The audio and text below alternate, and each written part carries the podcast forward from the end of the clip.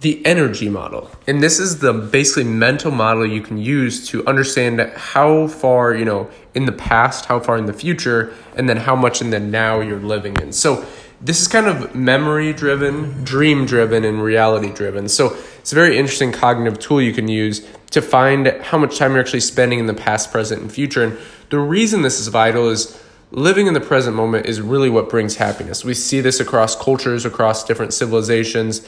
The people that live closest to the earth, closest to the seasons, and are basically closest to nature have exceedingly higher levels of happiness and at the end of the day, truly abundance.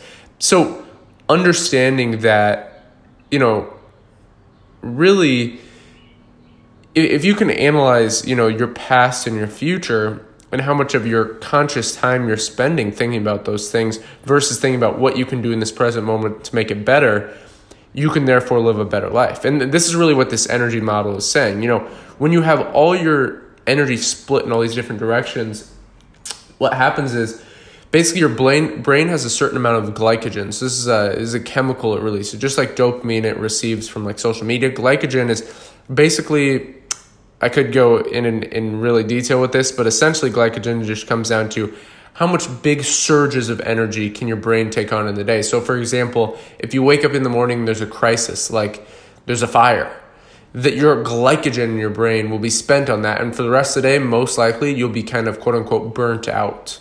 Or you know um, people say what is it um, like burnt at all ends or uh, basically it, it comes down to being just energy depleted.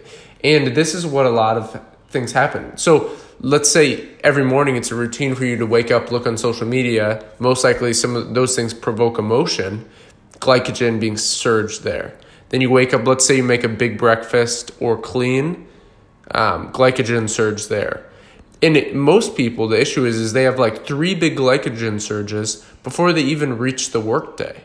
So the key thing is is to understand where your energy is going. This is why i sometimes talk about the 100 units of time test that a lot of top ceos use.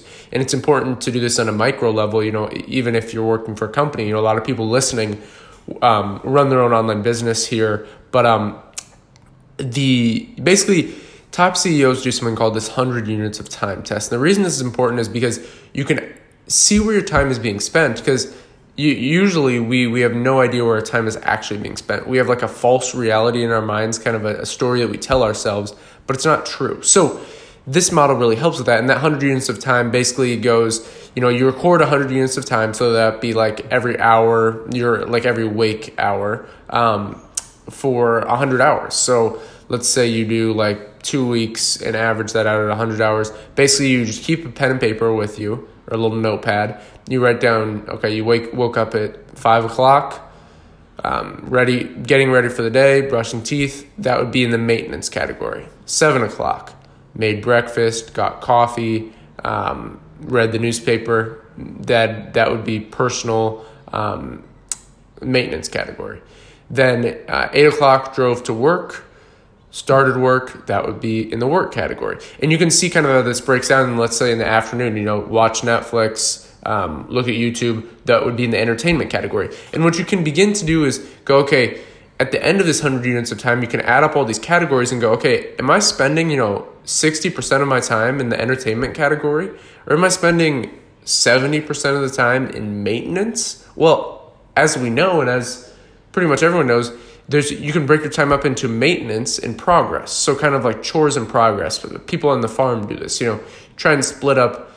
Like it, the best way to do it is at least have sixty percent progress, forty percent maintenance. Although a lot of people it's it's very backwards or it's 50-50 or it's 70-30 in you know 70% maintenance 30% progress some people barely have any progress and they just do the same things over and over again expecting different results which as we all know that's the definition of insanity so diving into this model. So it always said that we should live in the here and now.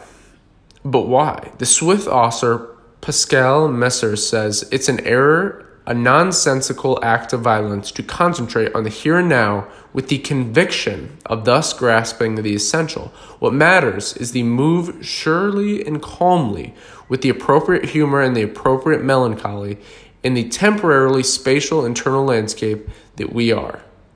Very interesting. So, here is a non judgmental question How much of your time do you spend thinking about the past?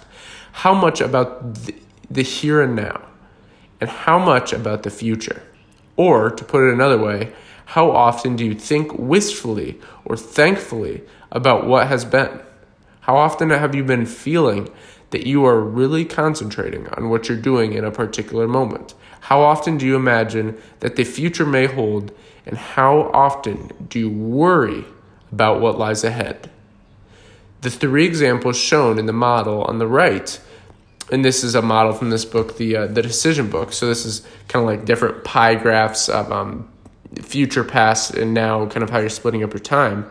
So these examples represent cultural values, so memory driven, non non stagical Europe, dream driven in the USA, and the land of opportunity, and reality driven in the industrious Asia. So you can't change the past, but you can ruin the present by worrying about the future. So very very interesting concept I, I wish we could go into more but this is just one of our shorter episodes you know here at the modern academy we do a 5 10 and 15 minute episode and this is really just getting a sneak peek at what is really this this memory driven model. So thank you very much for listening. If you enjoyed this episode, please leave us a review and subscribe. And until next time.